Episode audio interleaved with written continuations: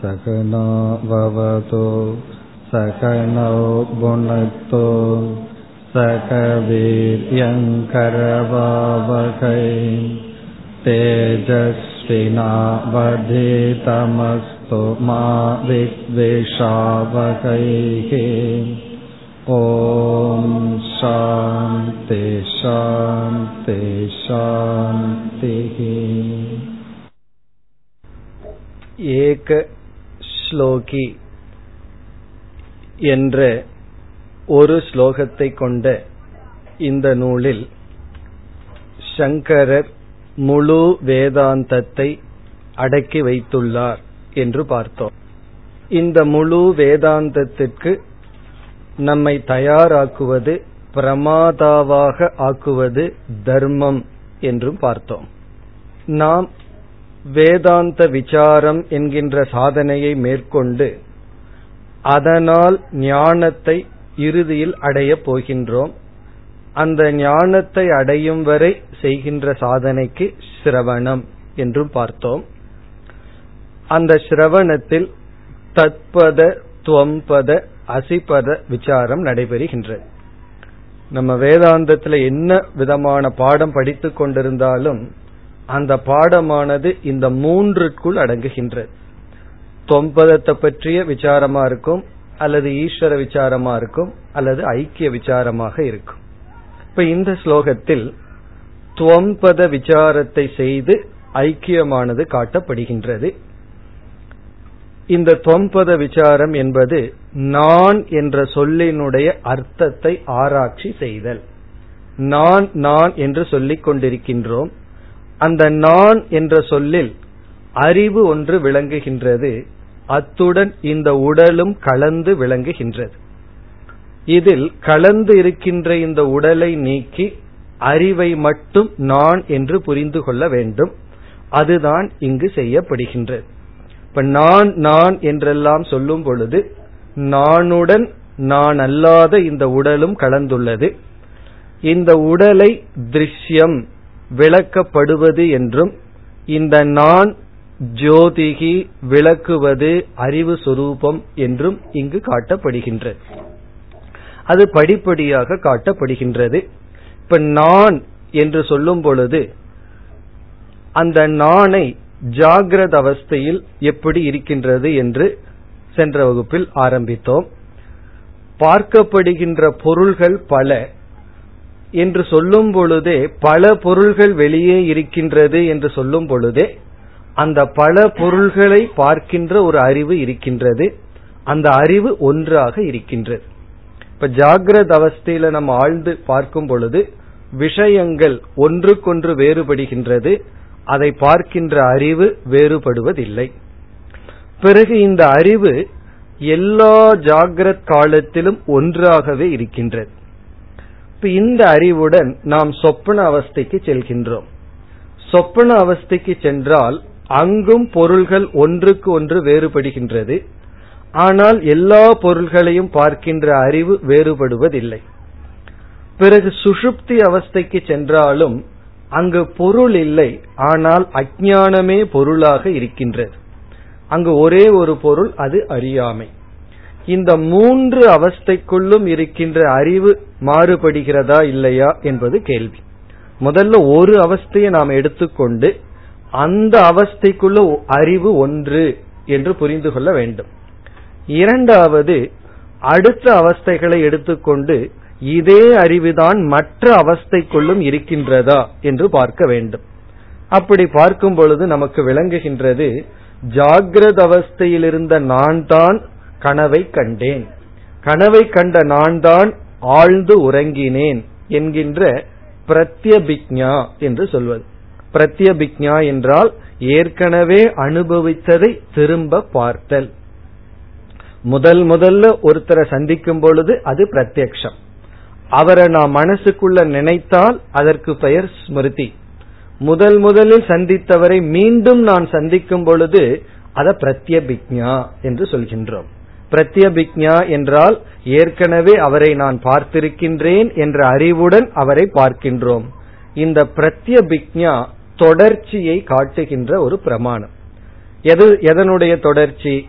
இரண்டினுடைய தொடர்ச்சி. அந்த பொருளும் தொடர்கிறது. இங்கு குறிப்பாக நான் தொடர்கின்றேன். இந்த பிரத்யபிக்ஞையின் அடிப்படையில் மூன்று அவஸ்தைகளுக்குள்ளும் அறிவு சொரூபமாக நான் இருக்கின்றேன். இதுதான் தொம்பத விசாரம். பிறகு தத்பத விசாரம் எப்படி நடைபெறும் என்றால் மூன்று அவஸ்தைகளுக்குள்ளும் இருக்கின்ற நான் இந்த மூன்று உடலுக்கும் ஆதாரமாக இருப்பது போல் இந்த அனைத்து பிரபஞ்சத்திற்கும் ஏதோ ஒரு ஆதாரம் இருக்க வேண்டும். அந்த ஆதாரத்தை நாம சத் என்றுதான் புரிந்து கொள்ள முடியும். இந்த மூன்று அவஸ்தையும் மூன்று சரீரத்தில் அபிமானம் வைப்பதனால கிடைக்கின்றது. அப்போ நம்மிடத்தில் தொம்பதத்துல நம்ம எப்படி புரிந்து கொள்ள முடியும் என்றால் இந்த மூன்று உடலுக்குள்ளும் மாறாமல் ஒரு அறிவு இருக்கின்றது. அந்த அறிவுதான் நான் என்பதோடு தொம்பதம் நிறைவு பெறுகின்றது. பிறகு இந்த உலகத்தை பார்க்கின்றோம் ஜெகத்தை பார்க்கிறோம். இந்த அனைத்து ஜெகத்திற்கும் ஆதாரமாக இருப்பது சைத்தன்யம்னு நம்மால விளங்கிக் கொள்ள முடியாது. இனி ஒருவரிடத்தில் இருக்கிற அறிவை நாம் உணர முடியாது.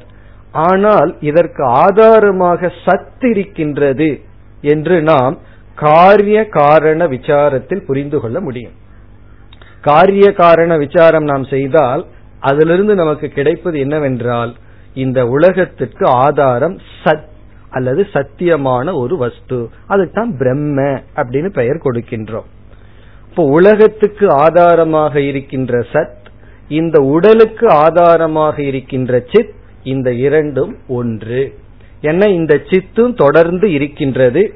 வெளியே இருத்தல் ஒன்றுதான் இருக்கு. அதுவும் சைத்தன்யமாக இருந்த போதிலும் அங்கு இருக்கின்ற சைத்தன்யத்தை நான் உணர முடியாது. பிறகு உடலில் இருக்கின்ற சைத்தன்யத்தை தான் உணர முடியும். இந்த உடலில் இருக்கின்ற சைத்தன்யமும் வெளியே இருக்கின்ற சத்தும் ஒன்றாக இருக்கின்றது. தது துவம் அசி என்ற இடத்தில் தது சத் சுரூபமான பிரம்ம. சதேவ சௌமிய என்று சத்தில் ஆரம்பிக்கின்றது. சத்துதான் இருக்கின்றது ஆரம்பிக்கின்றது. அந்த சத்தானது அகம் இந்த சித்தாக சைத்தன்யமாக இருக்கின்றேன். இப்படி புரிந்து கொள்வதுதான் சிரவணம் அல்லது சிரவணத்தினுடைய பலன். அதுதான் இந்த ஒரு ஸ்லோகத்தில் அமைந்துள்ளது. இதற்கு பிறகு நாம் மனநம் நிதித்தியாசனம் என்ற சாதனைகள் இருக்கின்றது. இப்பொழுது நாம் ஸ்லோகத்திற்குள் செல்லலாம். நான் படிக்கின்றேன். அதை நீங்கள் பிறகு திரும்ப கூறுங்கள் கிம் ஜோதிஸ்தவ பானுமானகனி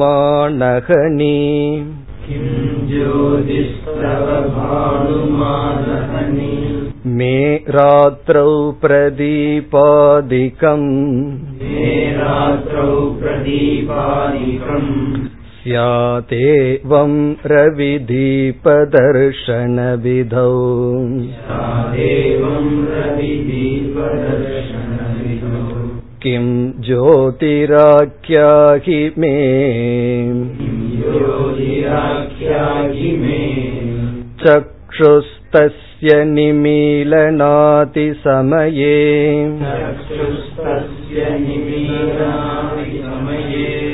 किं धीर्धियो दर्शने किं तत्रागमथो भवान् परमखम्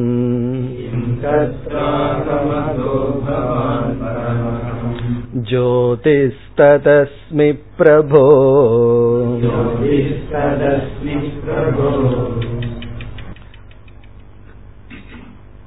இங்கு குருவானவர் சிஷ்யனிடம் கேள்வியை கேட்கின்றார். முதல் கேள்வி கிம் ஜோதிஸ் தவ? அது முதல் கேள்வி. தவ உனக்கு கிம் ஜோதிகி ஒளி எது? இது வந்து குருவினுடைய கேள்வி. நம்ம காலையிலேயே பார்த்தோம். இது வந்து குரு சிஷ்யனிடம் கேட்க சிஷ்யன் பதில் கூறிக்கொண்டு வருகின்றார். முதல் கேள்வி வந்து தவ உனக்கு கிம் ஜோதிகி எது ஒளியாக இருக்கின்றது? அறிவை அடைகின்ற விஷயத்தில் உனக்கு ஒளியாக எது இருக்கின்றது? அதற்கு சிஷ்யனுடைய பதில் பானுமான் அகனி மே. மே என்றால் எனக்கு அகனி பகலில். அகனி என்றால் பகலில் பானுமான். பானுமான் என்றால் சூரியன். பகல் வேளையில் எனக்கு ஒளியாக விளங்குவது சூரியன். அதாவது உனக்கு எது விளங்கிக் கொண்டிருக்கின்றது அப்படின்னு கேட்கிறார் எனக்கு விளங்குவது என்ன? பகல் வேளையில சூரியன் தான் விளங்கிக் கொண்டு இருக்கின்றது இது வந்து முதல் கேள்வி அதற்கான பதில். பிறகு இரண்டாவது கேள்வி ராத்ரௌ ராத்ரௌ அதே ஒரு கேள்விதான். இரவில். இதோட நம்ம சேர்த்திக்கணும். ராத்ரௌ தவ கிம் ஜோதிகி இரவில் உனக்கு எது ஜோதி? ஏன்னா சூரியன் அஸ்தமனம் ஆகிவிட்டால் உனக்கு ஜோதி என்ன? அதற்கு பதில் பிரதீபாதிகம். தீபம் முதலியவைகள். ஆதிக்கம்னா தீபம் அல்லது நட்சத்திரங்கள் அல்லது மூன் சந்திரன் போன்றவைகள். தி பிரதீபாதிகம். இப்போ ஒரு கேள்வி பதில் பிறகு இரண்டாவது கேள்வி பதில். பிறகு குரு கூறுகின்றார் சியாதேவம் சரி இருக்கட்டும். சியா தேவம்னு சொல்லி குருவானவர் ஓகே நீ சொல்றதுபடி இருக்கட்டும். சற்று ஆழ்ந்து செல்கின்றார். ரவி தீப தர்ஷன விதௌ. ரவி என்றால் சூரியன் தீபம் என்றால் தீபங்கள். தர்ஷன விதௌ தர்ஷன விதௌ அவைகளை அறிகின்ற விஷயத்தில் அப்படின்னு ஒரு கேள்வி கேட்கிறார். கிம் கிம் ஜோதிகிங்கிறது இங்கு சேர்த்தி கொள்ள வேண்டும். கிம் ஜோதிகி இங்கு இருக்கின்றது ஜோதிகி ஆக்கியாகி மே. அதாவது சூரியனை பிறகு தீபங்களை அறிகின்ற விஷயத்தில் எது ஜோதி என்று மே எனக்கு ஆக்கியாகி என்றால் சிஷ்யனான நீ எனக்கு சொல்ல வேண்டும். சூரியன் இருக்கின்றது. அந்த சூரியனை விளக்குவது எது? தீபங்கள் இருக்கின்றது. அந்த தீபத்தை விளக்குவது எது? ஆக்கியாகி மே. இப்ப சூரியனையும் தீபத்தையும் பார்க்கும் விஷயத்தில் ஒளி எது என்று என்னிடம் கூறு. அதுக்கு சிஷ்யன் வந்து ஒரே வேர்டு ஒன் வேர்ட் ஆன்சர் கொடுக்கின்றார். என்ன? சக்ஷுகு. சக்ஷுகுன என்னுடைய கண். என்ன என்னுடைய கண்ணு தான் சூரியனையே விளக்குகின்றது. மற்ற ஒளியையும் விளக்குகின்றது. அப்ப சூரியனை காட்டிலும் மேலான ஒளி என்ன என்றால் என்னுடைய கண். காரணம் என்னவென்றால் சூரியன் வந்து ஒரு பொருளைத்தான் பிரகாசப்படுத்தும். கண் இருக்கே அது சூரியனையும் விளக்கும் இருளையும் விளக்கும். சூரியன் வந்து இருளை விளக்க முடியாது. நம்ம கண் வந்து இருளையும் காட்டும். ஆனா சூரியன் வந்து ஒரு பொருளைத்தான் காட்டும். இருளை பிரகாசப்படுத்தார். அப்படி என்னுடைய கண்ணு தான் ஒரு தீபத்தையும் ஜோதியையும் அது விளக்குகின்றது. பிறகு குருவானவர் அடுத்த கேள்வி கேட்கின்றார் தஸ்ய நிமீலநாதி சமயே கிம்? இந்த கண் மூடும் பொழுது நிமீலனம் அப்படின்னா கண்ணை மூடுதல் கண்ணை மூடிக்கொண்டிருத்தல். அந்த அது போன்ற சமயத்தில் எது பிரகாசமாக இருக்கின்றது? உனக்கு ஜோதி எது? என்பது கேள்வி. அதற்கு பதில் தீஹி.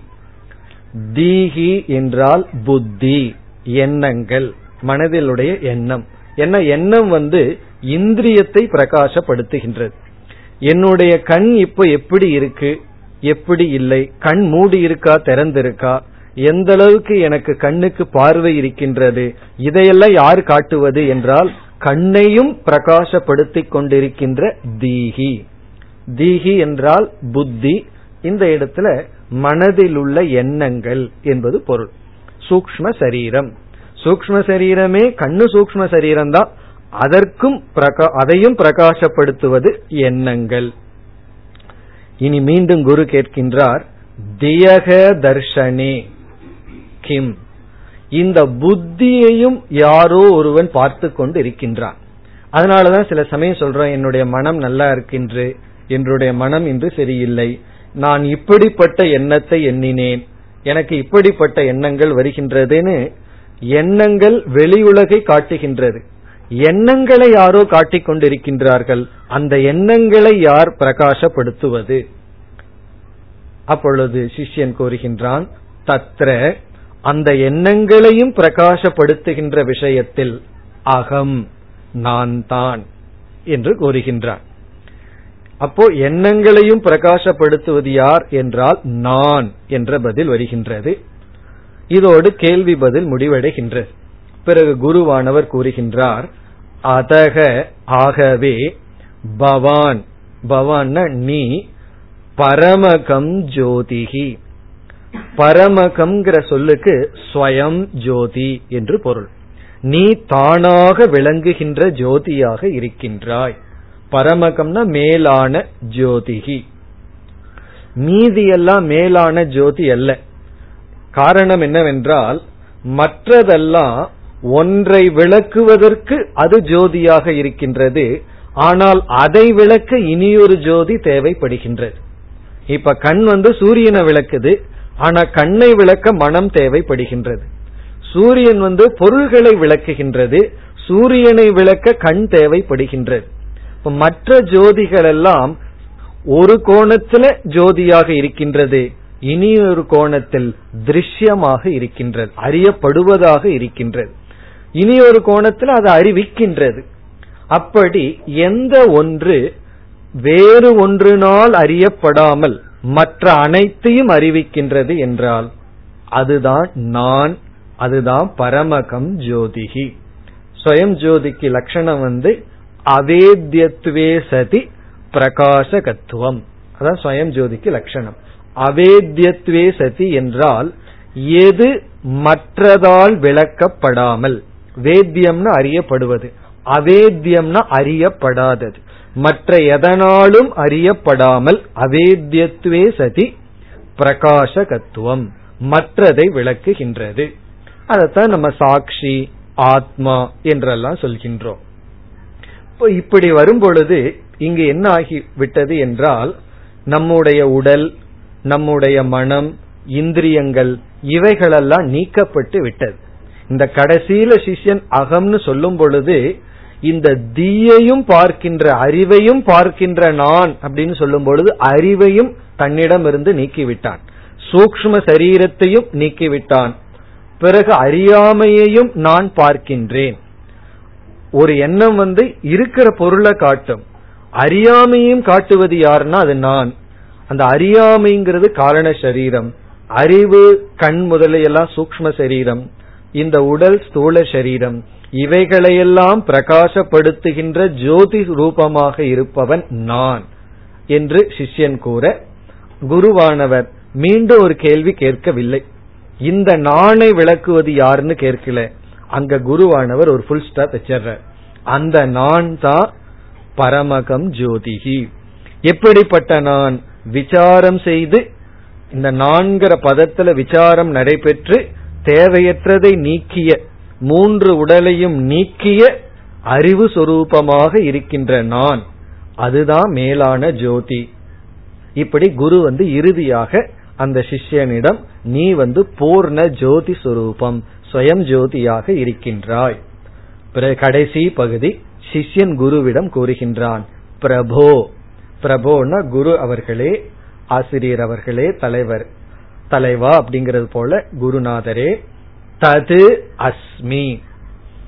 தது அஸ்மி. அஸ்மிங்கிற இடத்துல அகங்கிறது சேர்த்துக்கணும். நான் தது அஸ்மி. நான் அதுவாக இருக்கின்றேன். நான் அவ குருவானவர் நீ மேலான ஜோதி ஞான சொரூபம்னு சொன்னார். இறுதியில் சிஷ்யன் நான் அதுவாக இருக்கின்றேன். நீங்கள் சொன்னது போலவே நான் இருக்கின்றேன். இங்க நான்கிறது பரமம் ஜோதி தது அப்படிங்கிறது பிரம்மன். அந்த பரமமான ஜோதி ஏகம் அதுவே சர்வ ஆதாரம். அதுவே அனைத்திற்கும் ஆதாரமாக இருக்கின்றது. இப்ப அனைத்துக்கும் ஆதாரமாக இருக்கின்ற இந்த சைத்தன்யம் நானாக இருக்கின்றேன். இப்ப இந்த ஸ்லோகத்தினுடைய கருத்து எல்லா உபனிஷத்துகளிலும் அதிகமாக இருக்கின்றது. ஸ்ரோத்ரஸ்ய ஸ்ரோத்ரம். கேள்விப்பட்டிருப்பீர்கள். காதுக்கு காது. சக்ஷுசஸ் சக்ஷுகு. கண்ணுக்கு கண்ணாக இருக்கின்றது. இப்படி எல்லாம் கேனோபனிஷத்துல வந்திருக்கு. அதாவது திரஷ்டேர் திரஷ்டா. இவ இந்த கருத்து தான் இங்கு இவ்விதம் விளக்கப்பட்டுள்ளது. கண்ணுக்கு கண் என்றால் கண் வந்து உலகத்தை காட்டுகின்றது. அதை காட்டுகின்ற கண் கண்ணுக்கு கண்கிற தகுதியை கொடுத்தது சைத்தன்ய சுரூபமான நான். பிறகு திரஷ்டேர் திரஷ்டா உபனிஷத்துல முக்கியமான வாக்கியம். திரஷ்டேர் திரஷ்டான்னா பார்ப்பவனை பார்ப்பது. பார்ப்பவன் சொன்னா விகாரத்துடன் மாற்றத்துடன் இந்த உலகத்தை ஒருவன் பார்த்து கொண்டு இருக்கின்றான் அவனை பிரமாதான்னு சொல்றோம். அந்த பிரமாதாவுக்கு பிரமாதா பிரமாதாவுக்கு அறிவை கொடுப்பவன். பிறகு சக்ஷுச சக்ஷுகு என்றால் சக்ஷுங்கிறது வந்து இந்த இடத்துல கண். கண்கிறது ஒரு பிரமாணம். அதையும் நம்ம பார்த்தோம். கண் வந்து ஒரு பிரமாணமாக இருக்கிறது. பிரமாணத்துக்கே பிரமாணத்தையே விளக்குவது யார் என்றால் இந்த சைத்தன்யம். இப்ப நான்கிற ஆத்மா பிரமாணத்தையே விளக்குகின்றேன்னு சொன்னா அந்த பிரமாணம் என்னை விளக்க முடியுமா? நானை விளக்க முடியுமான முடியாது. பிறகு அந்த வேதாந்த பிரமாணம் என்ன செய்கின்றதுன்னா என்னை வேதாந்த பிரமாணம் விளக்கவில்லை. பிறகு என்ன செய்கின்றது? நான் நானேதான் அனைத்தையும் விளக்கிக் கொண்டிருக்கின்றேன். ஆனால் அந்த நானுடன் தேவையற்றது கலந்து விட்டது. மூன்று சரீரம் கலந்து விட்டது. அதை நீக்குகின்றது. அந்த நிஷேதத்தை செய்து விட்டு விடுகின்றது. பிறகு அந்த தூய நான் பூர்ணஸ்வரூபமாக இருக்கின்ற நான் ஆத்மா. அதுவே பிரம்மஸ்வரூபம். இப்ப நம்ம வேதாந்தத்துல இந்த நான்கிறதனுடைய சொரூப நிச்சயம் பிறகு பிரம்மஸ்வரூப நிச்சயம். அப்பொழுது இந்த உலகமும் வந்துவிடும். அந்த உலகம் மித்தியா வெறும் தோற்றம் என்கின்ற ஞானம் வந்து ஜெகன் மித்தியா அந்த பிரம்மன் சத்தியம். அந்த சத்தியமான பிரம்மன் ஸ்வயம் ஜோதி நானாக இருக்கின்றேன். இப்ப இந்த அறிவை நம்ம அடையும் பொழுது நமக்கு என்ன கிடைச்சிருக்கு அப்படின்னா மகா வாக்கிய ஞானம் நமக்கு கிடைத்து விட்டது. இது இதோட சிரவணம்ங்கிற சாதனையானது முடிவடைகின்றது. இந்த சிரவணத்தை முடிச்ச உடனே நமக்கு பலவிதமான சந்தேகங்கள் எல்லாம் தோன்றும். சிரவணத்து காலத்திலையும் சந்தேகங்கள் இருக்கும். பிறகு சிரவணம் முடிந்த காலத்திலும் பல சந்தேகங்கள் வரலாம். பொதுவா சிரவணம் மனநம் கொஞ்சம் சேர்ந்து செல்வது. அதற்கு பிறகு நிதித்தியாசனம் என்கின்ற ஒரு முக்கியமான சாதனை இருக்கின்றது. நம்ம வந்து சிரவணத்திலேயே காலத்தை கழிச்சு அதோட நிறுத்திவிடக் கூடாது. சிரவணத்தை தொடர்ந்து மனநம் மனநத்தை தொடர்ந்து நிதித்தியாசனம் அப்பொழுதுதான் நமக்கு ஞானம் ஞான நிஷ்டையாக மாறும். ஆகவே இப்பொழுது நம்ம என்ன பார்க்கின்றோம்? சிரவணத்தை தொடர்ந்து செய்ய வேண்டிய சாதனைகளை எல்லாம் இப்பொழுது பார்ப்போம். ஏன்னா நீங்கெல்லாம் இப்ப சிரவணத்தை முடித்துள்ளீர்கள். சிரவணத்தை முடிச்சு இதற்கு பிறகு என்ன செய்ய வேண்டும்? நம்ம வாழ்க்கையை எப்படி அமைத்து கொள்ள வேண்டும்? அப்படிங்கிற கருத்தை எல்லாம் மேற்கொண்டு இனி நாம் பார்க்கலாம். இப்ப இந்த இதுவரைக்கும் சிரவணம்ங்கிறது உங்களுக்கு ஞாபகப்படுத்தியது போலதான். என்ன படிச்சிருக்கிறோம்? அதனுடைய சாரம் என்ன? நானே அறிவு சொரூபமான ஆத்மா. இந்த ஆத்மா உலகத்துக்கு ஆதாரமான ஜெகத்.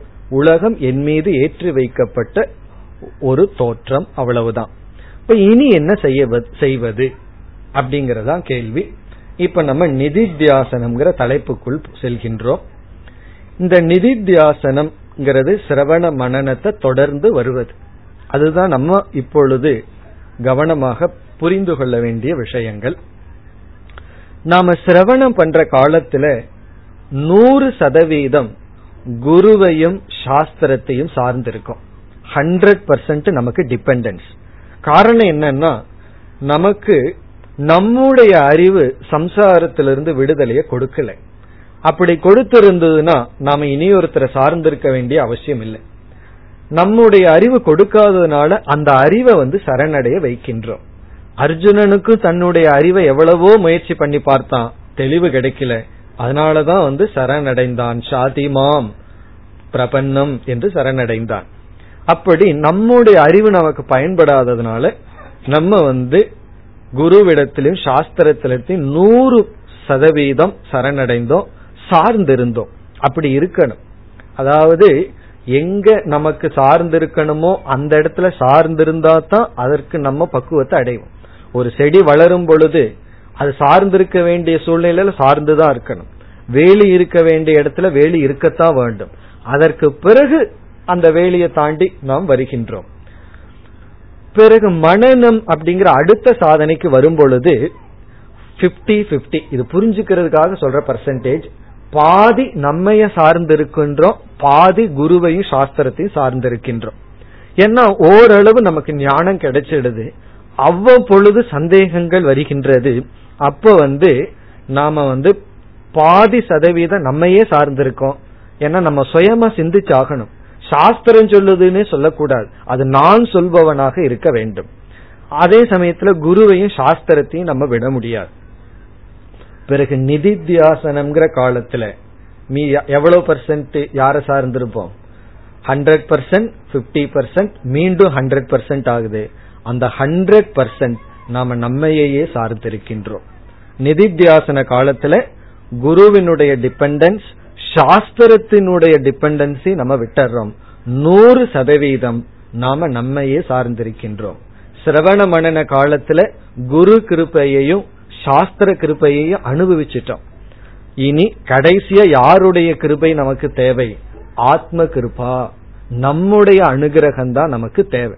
இதற்கு முன்னாடி மற்றவங்க தான் நம்ம தொந்தரவு செய்வார்கள். சிரவண காலத்திலையும் மனன காலத்திலையும் நமக்கு மற்ற இடத்திலிருந்து இடையூறுகள் எல்லாம் வரும். உதவியும் வரும். ஆனா நிதித்தியாசன காலத்துல இடையூறு பண்றதுக்கு யாருமே கிடையாது. நமக்கு இடையூறு நாம தான் செய்து கொள்வோம். அதனாலதான் பகவான் வந்து உத்தரேத் ஆத்மனாத்மானம்னு சொல்ற அந்த இடத்துல நிதித்தியாசனம் பண்ற கால இடத்துல தியான யோகத்துல ஆறாவது அத்தியாயத்துல உன்னை நீதான் உயர்த்தி கொள்ள வேண்டும். காரணம் என்னன்னா உன்னை உயர்த்துறதுக்கு உதவி செய்வதற்கு யாரும் இல்லை. நம்ம வந்து சார்ந்திருக்கிறது தவறுன்னு நினைக்கிறோம். அப்படி அல்ல. சார்ந்திருக்கும் பொழுது நமக்கு அவர்களிடம் இருந்து உதவியும் வருகின்றது. சார்ந்திருக்கிறது உண்மையிலேயே அது சம்சாரம் தான் இருந்தாலும் உதவியும் அவர்களிடமிருந்து வருகின்றது. நம்மை கண்காணிப்பார்கள். இப்போ ஒரு குழந்தை இருக்கு. அந்த ஒரு ரெண்டு மூணு வயசு குழந்தை வந்து வீட்டில் இருக்கு. அம்மா வந்து சமையல் அறையில ஏதோ பண்ணும் பொழுது அந்த குழந்தை தெரியாம நடு ரோட்டுக்கு வந்துருது. உடனே சுத்தி இருப்பவர்கள் எல்லாம் அந்த குழந்தையை கவனித்து உடனே கொண்டு வந்து வீட்டுக்குள் விட்டு விடுவார்கள். அந்த குழந்தைக்கு கண் இல்லைன்னா மற்ற கண்கள் எல்லாம் அந்த குழந்தையினுடைய கண்கள். ஒரு குழந்தை தனியா ரோட்ல போச்சுன்னு சொன்னா மற்ற கண்கள் எல்லாம் அதை கவனிச்சு கொண்டு வந்து காப்பாற்றும். காரணம் என்ன அப்படின்னா அந்த குழந்தை சார்ந்திருக்கின்றது. அப்ப மற்ற உதவி வெளியே இருந்து கிடைக்கின்றது. ஒரு கண்காணிப்பு அந்த குழந்தைக்கு இருக்கு. ஆனால் ஒரு இருபத்தஞ்சு வயசு பையன் அவன் பாட்டுக்கு நடு ரோட்ல வந்து நிக்கிறான்னா பார்த்தவங்க பேசாம இருப்பார் யாரும் கொண்டு வந்து கையை பிடிச்சு கொண்டு வந்து வீட்டுல விடமாட்டார்கள். காரணம் என்ன? உனக்கு நீதான் பொறுப்பு. ஒரு வயதுக்கு மேல ஒரு ஸ்டேஜுக்கு மேல போயிட்டோம்னா நமக்கு நாம தான் பொறுப்பே தவிர அது வீழ்ச்சிக்கும் சரி உயர்வுக்கும் சரி நமக்கு உதவி செய்ய யாரும் கிடையாது. நமக்கு நாம தான் செய்தாக வேண்டும். அப்படி நிதித்தியாசனம்ங்கிற காலத்துல குருவனுடைய பார்வை சாஸ்திரத்தினுடைய பார்வை நமக்கு இல்லை. பல சமயங்கள்ல நாம தப்பு செய்யாததுக்கு காரணம் நம்ம சுற்றி நாலு பேர் பார்த்துட்டு இருக்கிறதுனாலதான் ஒரு பயம் இருக்கு.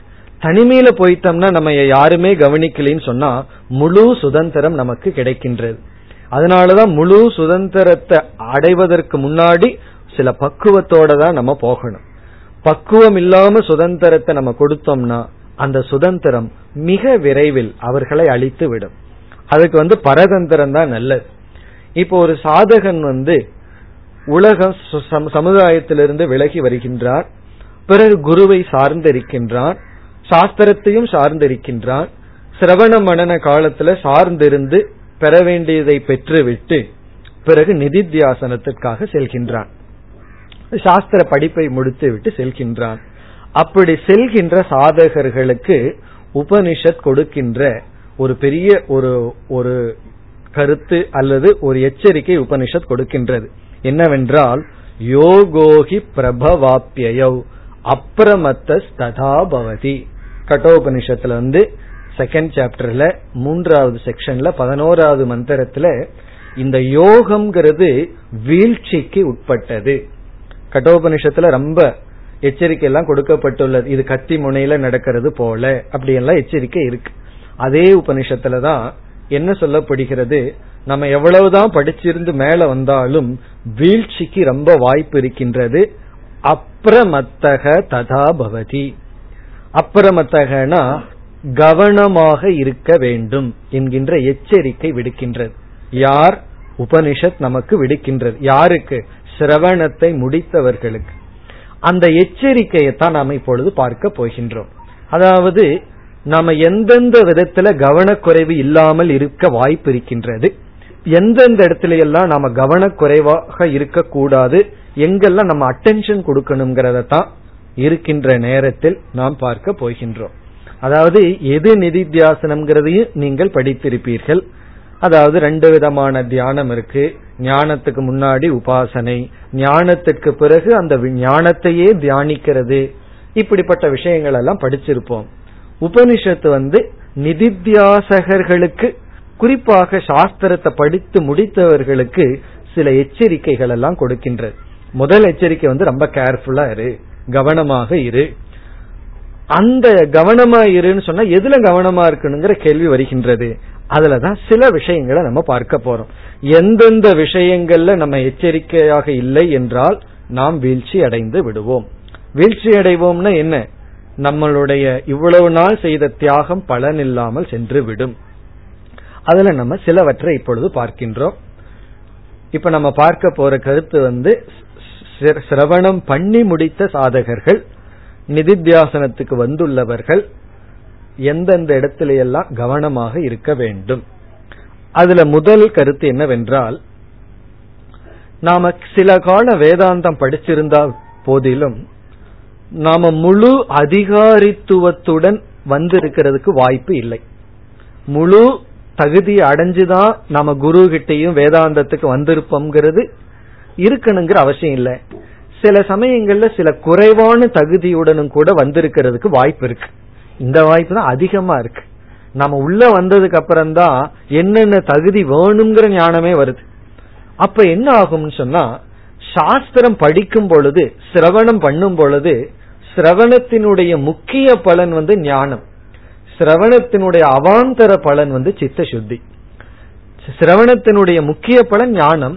ஆனா ஞானத்துக்கு தகுதி ஆகலன்னு சொன்னா இந்த சிரவணம் நமக்கு ஞானத்தை கொடுக்கிறதுக்கு பதிலாக மனதை தூய்மைப்படுத்துவதை இது கொடுக்கும்.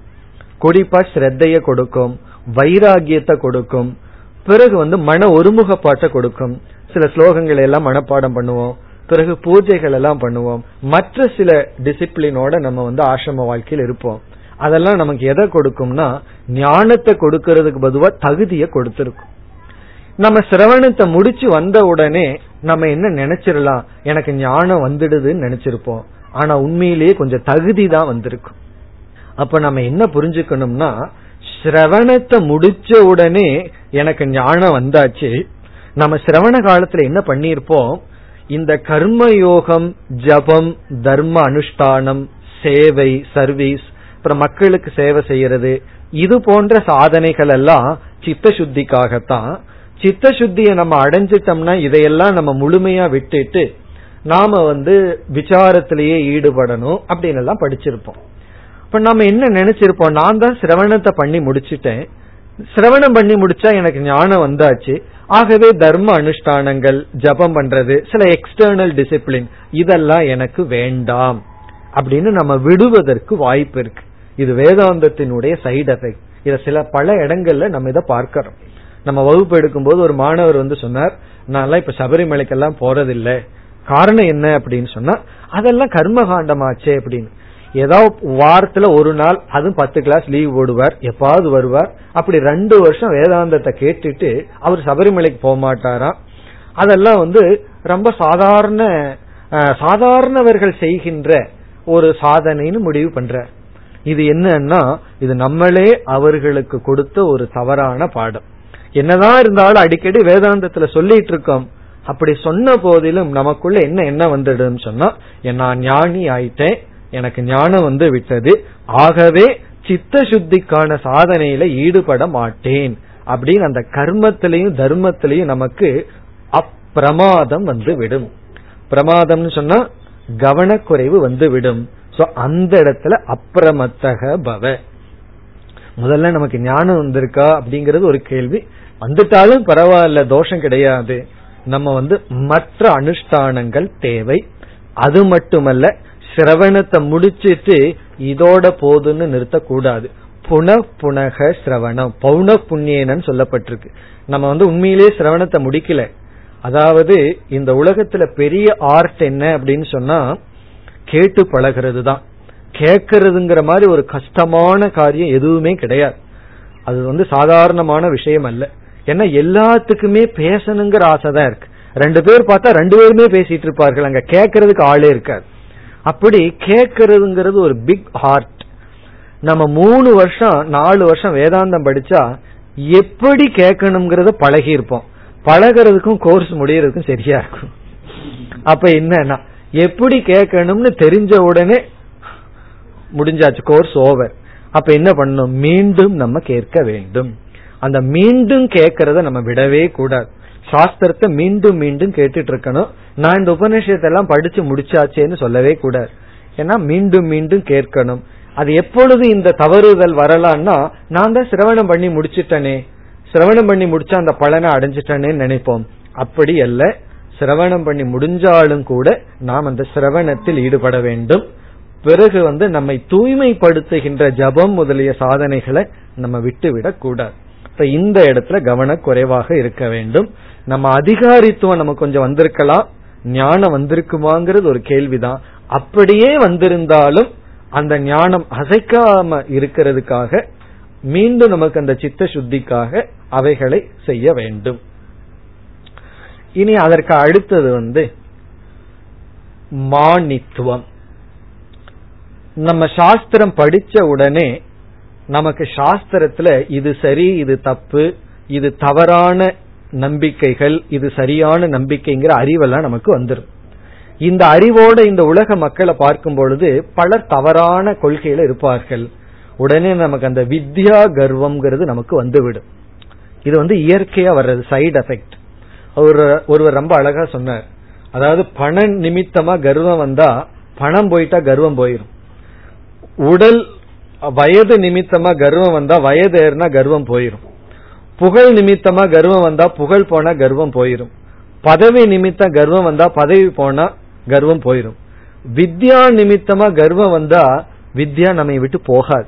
அறிவு வந்துடுதுன்னு சொன்னா அறிவு நம்மை விட்டு போகாது. அப்ப கர்வமும் போறதுக்கு வாய்ப்பில்லை. ஏன்னா வித்யாவை அடைஞ்சிட்டோம்னா வித்யா நம்மை விட்டு போகாது. அப்ப அந்த மானித்துவம்ங்கிறது நம்ம எரியாமல் வந்துவிடும். மற்றவர்களை எதோ ரொம்ப கீழாக பார்த்துட்டு நமக்கு தான் எல்லாம் தெரியுங்கிறது இயற்கையா வர்ற சைடு எஃபெக்ட் அதனால ஒருவர் சொன்னார் எனக்கு மானித்துவம் வந்துரு அதனால எனக்கு வித்யாவே வேண்டாம் அப்படி நம்ம எடுத்துக்கொள்ள கூடாது. ஒரு பயிரை வளர்த்துறோம் அதோட கலைகளும் வருது. கலை வருதுங்கிறதுக்காக பயிரை வளர்த்தாம இருக்க முடியுமா? அந்த கலையை நீக்கிறதுக்கு முயற்சி பண்ணணும் பயிரை வளர்த்தணும். அப்படி நமக்கு ஞானம் வரும். ஆனால் அந்த ஞானம் வந்து கர்வத்தை கொடுத்து விடக்கூடாது. வேதாந்தங்கிறது டபுள் எஜ்டு வெப்பன்னு சொல்லுவார்கள் கொஞ்சம் கவனமா கையாளலின்னு சொன்னா அது நம்மையே அழித்து விடும். இது இது அகங்காரத்தை நீக்கிறதுக்கான வித்யாவே தவிர அகங்காரத்துக்கு ஒரு குவாலிபிகேஷன் கொடுக்கறதல்ல. இந்த அகங்காரத்துக்கு இதுவும் தெரியும்னு அகங்காரத்துக்கு இனி ஒன்னு ஆட் பண்றதல்ல. அகங்காரத்தை ரிடியூஸ் பண்றதுதான். இதெல்லாம் நேச்சுரலா வந்துடும் இந்த அறிவோட இந்த உலகத்தை பார்க்கும் பொழுது அவங்கள ரொம்ப பரிதாபமாகவும் நமக்கு வந்து ஏதோ ஒரு அடைஞ்சிட்டதாகவும் அகந்தை நம்மை எரியாமல் வந்து விடும் அப்ப அந்த அகந்தைய வந்து நாம் கவனமாக நீக்க வேண்டும். அடுத்த முக்கியமான ஒன்று கீர்த்தி புகழ். அதாவது நமக்கு வந்து எத்தனையோ மனிதர்களை மயக்கிறதுக்கு போதை பொருள்கள் எல்லாம் இருக்கு. அதுல ஒருவர் ரொம்ப அழகா சொன்னார் இந்த புகழ்ங்கிறது மதுவை விட மிக மிக சக்தி வாய்ந்த போதை பொருளாம் அந்த புகழுக்கு நம்மை எரியாமல் நாம் மயங்கி விடுவோம். அப்படி இந்த ஞானத்தினுடைய விளைவு புகழ் தான் நம்ம எல்லாம் படிக்காத காலத்துல யாருமே நம்ம கண்டுக்க மாட்டார்கள். ஒழுங்கா சாப்பாடு கூட கிடைக்காது. ஆனா படிச்ச காலத்துல குறிப்பா இந்த அறிவை நாலு பேர்த்திட்ட எடுத்தெல்லாம் சொல்லும் பொழுது நம்மை எரியாமல் கீர்த்தி புகழ்ங்கிறது நம்மை நாடி வரலாம். அந்த புகழ்ங்கிறது ஒரு போதை பொருள்ங்கிறத நம்ம கவனமாக புரிந்து கொள்ள வேண்டும். அந்த புகழுக்கு நாம் அடிமையாகி விடக்கூடாது. உண்மையிலேயே நம்முடைய குருவுக்கு புகழ் இல்லாமல் இருந்திருந்தா குரு கிட்டேயே நம்ம போயிருக்க மாட்டோம். அப்போ புகழ்ங்கிறது எப்படி என்றால் நாம வேண்டாம் வேண்டான்னு வெறுத்து ஒதுக்கணும். அதற்கு மேல அது வந்தா அந்த புகழ் ஈஸ்வரனுடைய விபூதி. அது ஈஸ்வரனுடைய புகழ். அது நம்ம ஒன்னும் பண்ணாது. நாம வேண்டும்னு விரும்பி போய் எடுத்துட்டோம்னா அந்த புகழ் நம்மை அழித்து விடும். அப்போ புகழ்ல ரொம்ப கவனமா இருக்கணும். யாராவது நம்ம புகழ்ந்து பேசுனா அவங்கள நம்ம பூர்வபக்ஷின்னு நினைச்சுக்கணும். அவங்க நம்ம சித்தாந்திகள் அல்ல. புகழ்ந்து பேசுறவர்களெல்லாம் நமக்கு பூர்வபக்ஷிகள். பூர்வபக்ஷின்னு என்ன? நமக்கு எதிராக வேலை செய்யறாங்கன்னு அர்த்தம். ஏன்னா நம்மளுடைய ஈகோவை தூண்டி விடுறாங்கன்னு அர்த்தம். நம்ம இகழ்கிறார்கள்னு சொன்னா மனசார அவங்கள வாழ்த்தணும். காரணம் என்ன? நமக்கு பக்குவத்தை கொடுக்கின்றார்கள். அப்ப புகழ் மிக மிக கவனமாக இருக்க வேண்டும். அப்ப புகழ் வந்துருங்கிறதுக்காக நான் முட்டாளா இருக்கிறேன்னு சொல்லக்கூடாது. நமக்கு அறிவு தேவை செய்ய வேண்டியது செஞ்சிட்டு இருப்போம் ஆனா அந்த புகழ்ல கவனமா இருக்கணும். புகழ்ங்கிறது தவறோ பாவமோ அல்ல. நம் நாம வேண்டான்னு ஒதுக்குனதுக்கு அப்புறம் வர்ற புகழ் நம்மை ஒண்ணு செய்யாது. ஆனால் அதற்கு முன்னாடி வந்து விட்டால் அந்த புகழ் நம்மை அழித்து விடும் அதுல பிரமாதக அப்பிரமத்தோ பவ. அதுல ரொம்ப கவனமாக இருக்க வேண்டும். அதற்கு அடுத்தது வந்து தபம். நம்ம வந்து தவம் செய்கிற வாழ்க்கைக்கு வருவோம் வந்துள்ளோம். கேட்கறதே பெரிய தவம். அப்படி தவம் செய்தால் தவத்துக்கு ரெண்டு பலன் இருக்கு.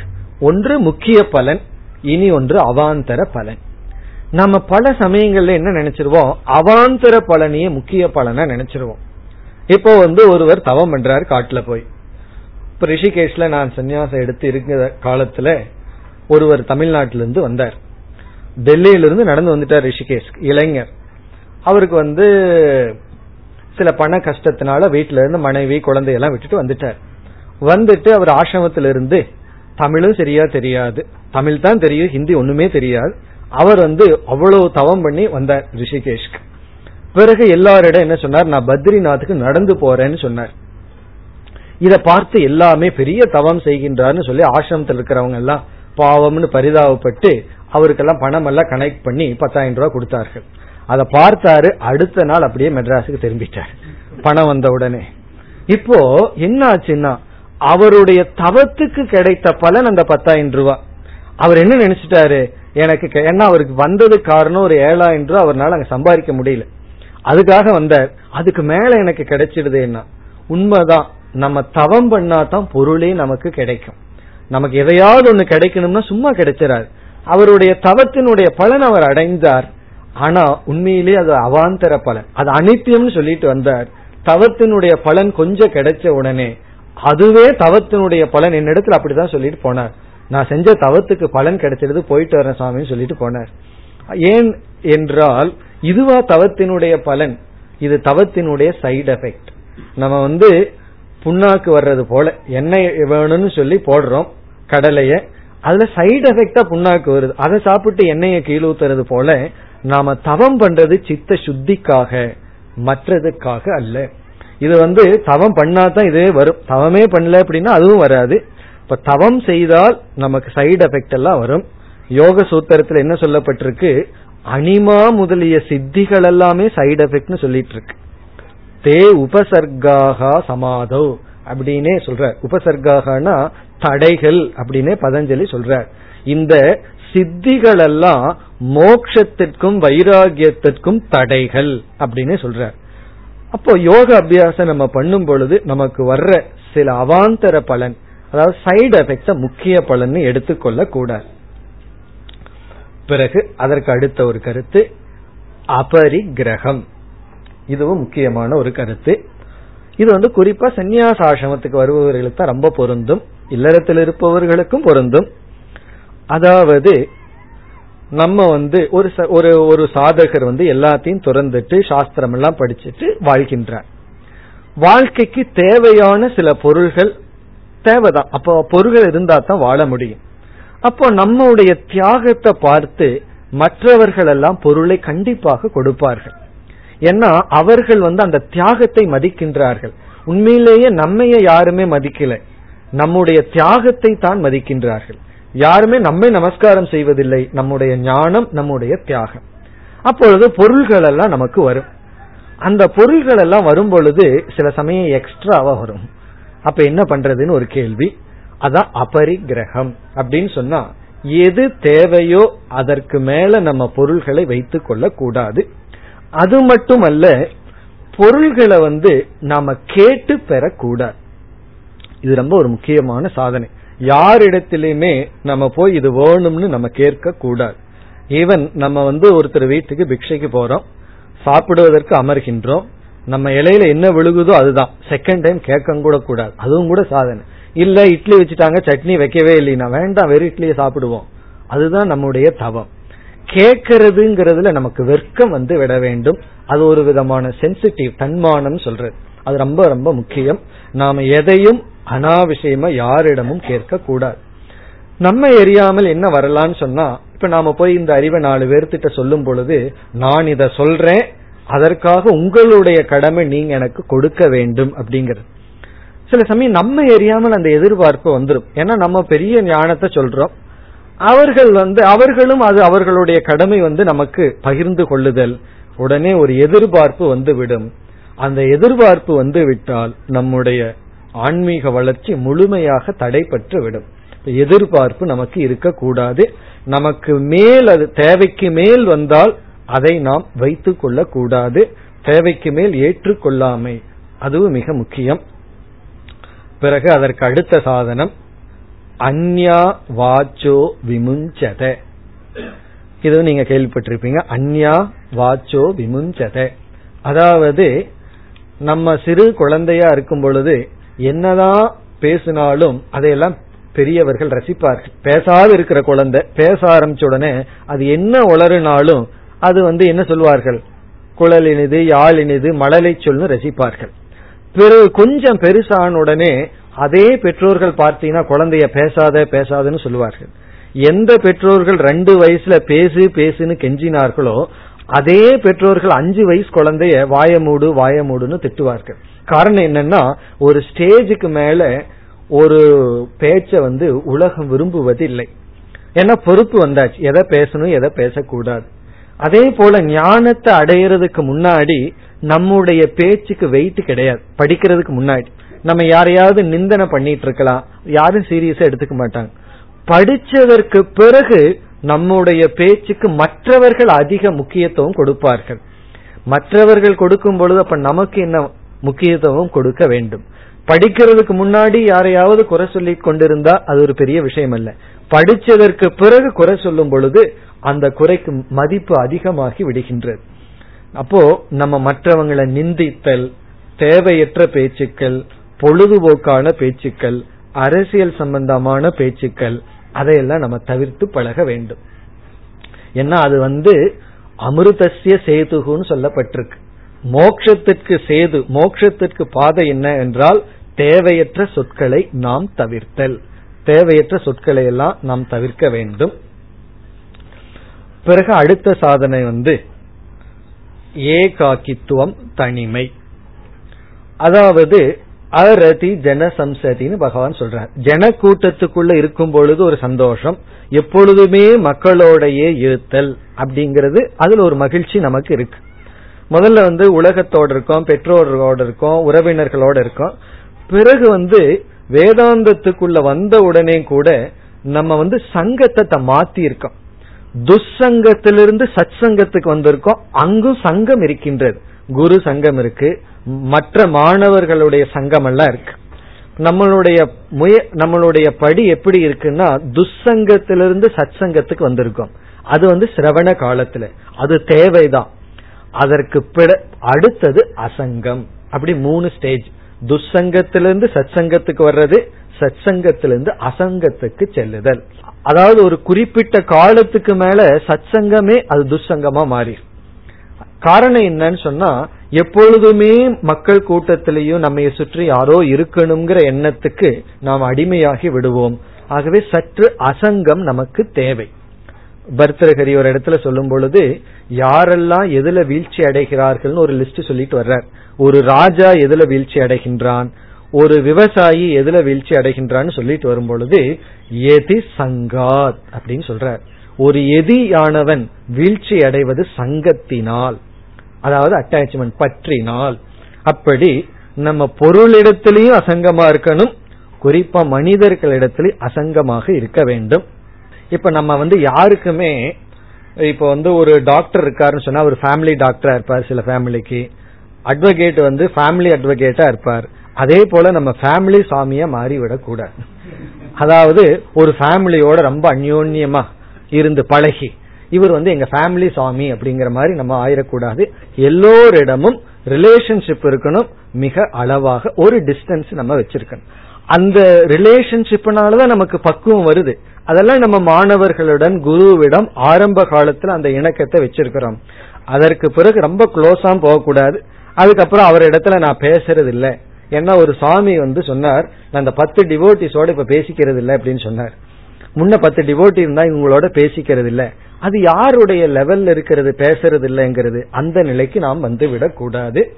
அதனால ரிலேஷன்ஷிப்ல ரொம்ப கவனமாக இருக்க வேண்டும். அசங்கமாக இருக்க வேண்டும். அதே சமயத்தில் முழுமையான தனிமைக்கும் சென்று விடக்கூடாது. எனக்கு தெரிஞ்ச ஒரு சாதகர் வந்து முழுமையான தனிமைக்கு போனார். பிறகு அவர் என்னிடத்துல ஒரு அழகான கருத்து அவருடைய அனுபவத்திலிருந்து சொன்னார். அவர் என்ன சொன்னார்? அவர் அவ்வளவு சாஸ்திரம் படிக்கல. ஆனா முழுமையான தனிமையில போய் பல வருஷம் இருந்துட்டு என்னிடத்துல சொன்னார் இந்த தனிமை என்னுடைய குறையை காட்டி கொடுக்க பயன்பட்டது அதை நிவர்த்தி செய்ய எனக்கு தனிமை உதவி செய்யவில்லை அப்படின்னு சொன்னார். ஏன்னா தனிமையில் இருக்கும் பொழுது நமக்கு பொருள் வந்து நம்முடைய மனம். மற்றவங்களோடு இருக்கும்போது மனத்துக்கு பொருள் இந்த உலகம். மனம் வந்து இந்த உலகத்தையே பார்த்துட்டு இருக்கு. நம்மளே பார்க்கவில்லை. தனிமைக்கு போய் சுற்றி ஒரு பொருள் இல்லைன்னா நாம யார பார்க்கிறோம்? நமக்கு விஷயமே நம்ம மனம்தான். அப்ப தனிமை வந்து நம்ம மனதை நமக்கு நன்கு காட்டி கொடுக்கின்றது. நம்முடைய குறைகளை காட்டி கொடுக்கின்றது. ஆனால் அந்த குறையிலிருந்து நிவிருத்தி செய்ய நமக்கு சத்சங்கம் தேவை. சாஸ்திரத்தினுடைய சத்சங்கம் தேவை. மகான்களினுடைய சத்சங்கம் தேவை. ஒரு வைராகியத்தோட இருப்பவர்களுடைய சத்சங்கம் நமக்கு தேவை. ரிஷிகேஷ்ல ஒரு சுவாமி ஒருவரிடம் நான் படிக்க போகணும்னு கேட்ட உடனே அவர் வந்து என்னுடைய ஆசிரமத்திலிருந்து ஒரு மாசம் நீங்க இருக்கலாம்னு சொன்னார். அப்ப நான் அவர் இடத்துல கேட்டேன் நான் வந்து இருக்கிறனால உங்களுக்கு ஏதாவது சிரமமான்னு சொல்லி. ரொம்ப அழகான வார்த்தை அவர் சொன்னார். அப்படி அல்ல லெட்டஸ் இன்ஸ்பயர் ஈச் அதர்னு சொன்னார். உங்களால உங்களிடத்தில் இருக்கிற குவாலிட்டியை பார்த்து எனக்கு உற்சாகம் வரட்டும் என்னிடத்தில் இருக்கிற குவாலிட்டி உங்களுக்கு உற்சாகம் வரட்டும் அப்படி ஒருவரை ஒருவர் உற்சாகப்படுத்தி கொள்வோம் அப்படின்னு சொல்லி சொன்னார். அழகான கருத்து.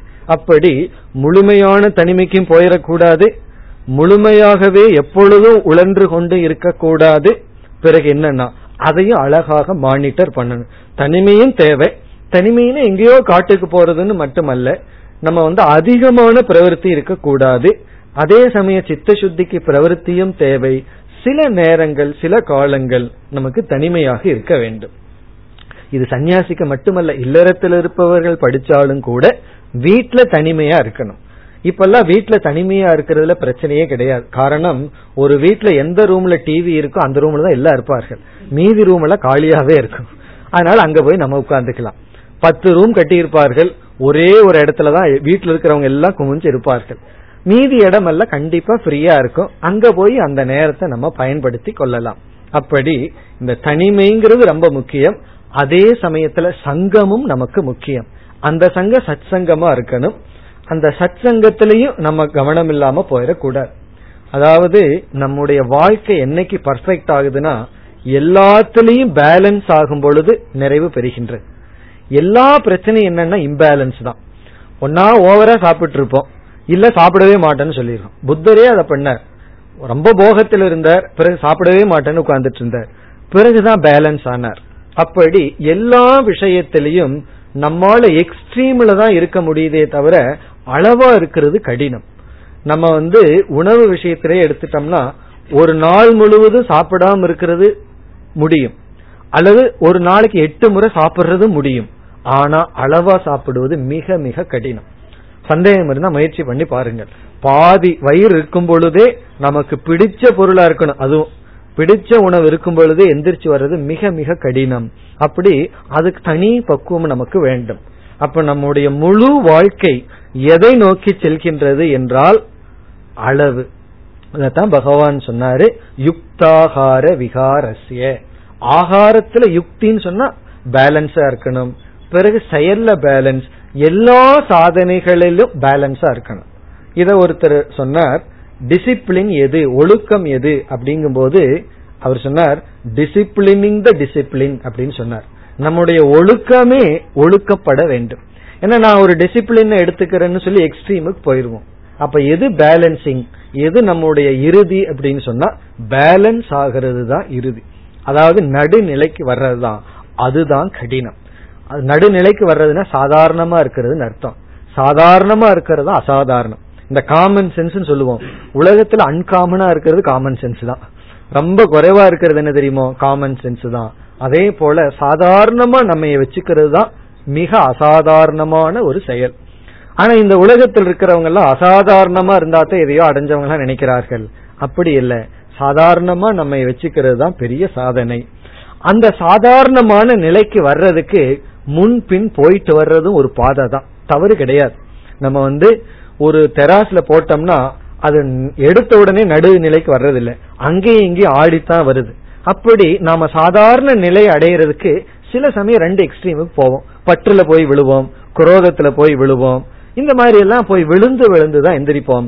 அவைகளும் ஒரு சாதனையாகத்தான் எடுத்துக்கொள்ளணுமே தவிர நமக்கு எந்த ரிக்ரெட்டும் வேண்டாம். நான் வந்து கோவப்பட்டு பேசியிருக்கேன் அல்லது இந்த மாதிரி எல்லாம் தவறு பண்ணியிருக்கேன்னா தவறுதன் மூலமாகத்தான் நமக்கு வந்து வெற்றியே இருக்கின்றது. ஆகவே அந்த தவறை நினைச்சு நம்ம ஒன்று செய்ய வேண்டிய அவசியம் இல்லை பிறகு அடுத்த சாதனை அஹிம்சா. இது மிக முக்கியமான சாதனை. இது ஆரம்பத்திலையும் சரி கடைசியிலையும் சரி இருக்க வேண்டிய சாதனை. மற்றவர்களை உடலாலும் குறிப்பா வாக்காலும் மனதாலும் புண்படுத்தாமல் இருத்தல். எத்தனையோ சாதனைகள் சாஸ்திரத்துல சொல்லப்பட்டிருக்கு. அதுல வந்து எல்லா சாதனைகளுக்கும் உயர்ந்த சாதனை மகாவிரதமாக சொல்லப்படுவது அஹிம்சா. என இனியொருவரை புண்படுத்தி எந்த விதத்திலையும் நம்முடைய ஆன்மீக முன்னேற்றத்தை அடைய முடியாது. அதுல வந்து சந்தேகமே கிடையாது. மற்றவங்க மற்றவங்க என்ன புண்படுத்துறார்களேனா அது அவங்களுடைய விருப்பம். நான் மற்றவர்களை புண்படுத்த மாட்டேன். இந்த அஹிம்சைங்கிற ஒரு விரதத்தை எடுத்துட்டோம்னா இந்த விரதத்தை பின்பற்றுறதுக்கு எத்தனையோ விரதங்கள் தேவைப்படும். மன்னித்தல்ங்கிற குணம் பொறுமையா இருத்தல் வாக்கு சம்யமக இதுபோல மற்ற சாதனைகள் துணை புரிஞ்சாதான் அகிம்சையை பின்பற்ற முடியும். நான் அந்த அகிம்சையை கடைசியில சொல்வதற்கு காரணம் இது மிக மிக முக்கியம். முதல்ல சொன்னா மறந்துடுவோம்ங்கிறதுக்காக கடைசியில சொன்னேன். மற்றது கவனக்குறைவா இல்லாம விழுந்தெந்திரிச்சாலும் பரவாயில்ல. இந்த அகிம்சையை மனதில் பதிய வைத்துக் கொள்ள வேண்டும். வேதாந்தத்துக்குள்ள வர்றவங்களும் சரி வேதாந்தத்தினுடைய முதல் ஸ்டெப்பும் லாஸ்ட் ஸ்டெப்பும் அஹிம்சா தான் மற்றவர்களை நான் துன்புறுத்த கூடாது மற்றவங்க நலனுக்காக கொடுக்கிற ட்ரீட்மெண்ட் வேறு. ஆனால் மற்றவங்களை நான் துன்புறுத்த கூடாது மற்றவங்க என்ன துன்புறுத்துறார்களேனா அது அவர்களுடைய விருப்பம் அவர்களை பொறுத்தது. நான் துன்புறுத்த மாட்டேன். இந்த மகாவிரதத்தை மனசுல எடுத்துட்டு நாம வாழ்க்கையில மேற்கொண்டோம்னா எந்த நேரத்துல கவனக்குறைவு இல்லாம விழுந்தாலும் சரி கவனக்குறைவு ஏற்பட்டு வீழ்ச்சி அடைந்தாலும் எழுந்து விடுவோம். இந்த சில பேர் செத்தா பிழைக்க மாட்டேன்னு சொல்லுவார்கள். அவன் செத்தாலும் பிழைச்சிருவான்னு சாதாரணமா சொல்லுவார்கள். அதனுடைய அர்த்தம் என்னன்னா சில வீழ்ச்சிகள் ஏற்பட்டாலும் நாம் எழுந்து வந்து விடுவோம். அகிம்சைய நம்ம மனதுக்குள்ள வச்சுட்டோம்னா. அகிம்சைய விட்டுட்டோம் அப்படின்னா பிறகு அந்த வீழ்ச்சி வீழ்ச்சியாக மாறிவிடும். அப்ப அகிம்சை நம்ம மனதில் நிலைத்திருந்து நம்முடைய வாழ்க்கை அடைய வேண்டிய பயனை அடைந்து எதற்காக நம்ம துறந்து வந்திருக்கிறோமோ அதை அடைந்து வர குரு அருளும் தட்சிணாமூர்த்தியினுடைய அருளும் அனைவருடைய அருளும் உங்களுக்கு இருக்கட்டும் என்று கூறி இத்துடன் நிறைவு செய்கின்றேன். ஓம் போர் நமத போர் நமிதம் போர் நமுதச்சதேம் पूर्णस्य पूर्णमादाय पूर्णमेवावशिष्यते ॐ शान्ति शान्ति शान्तिः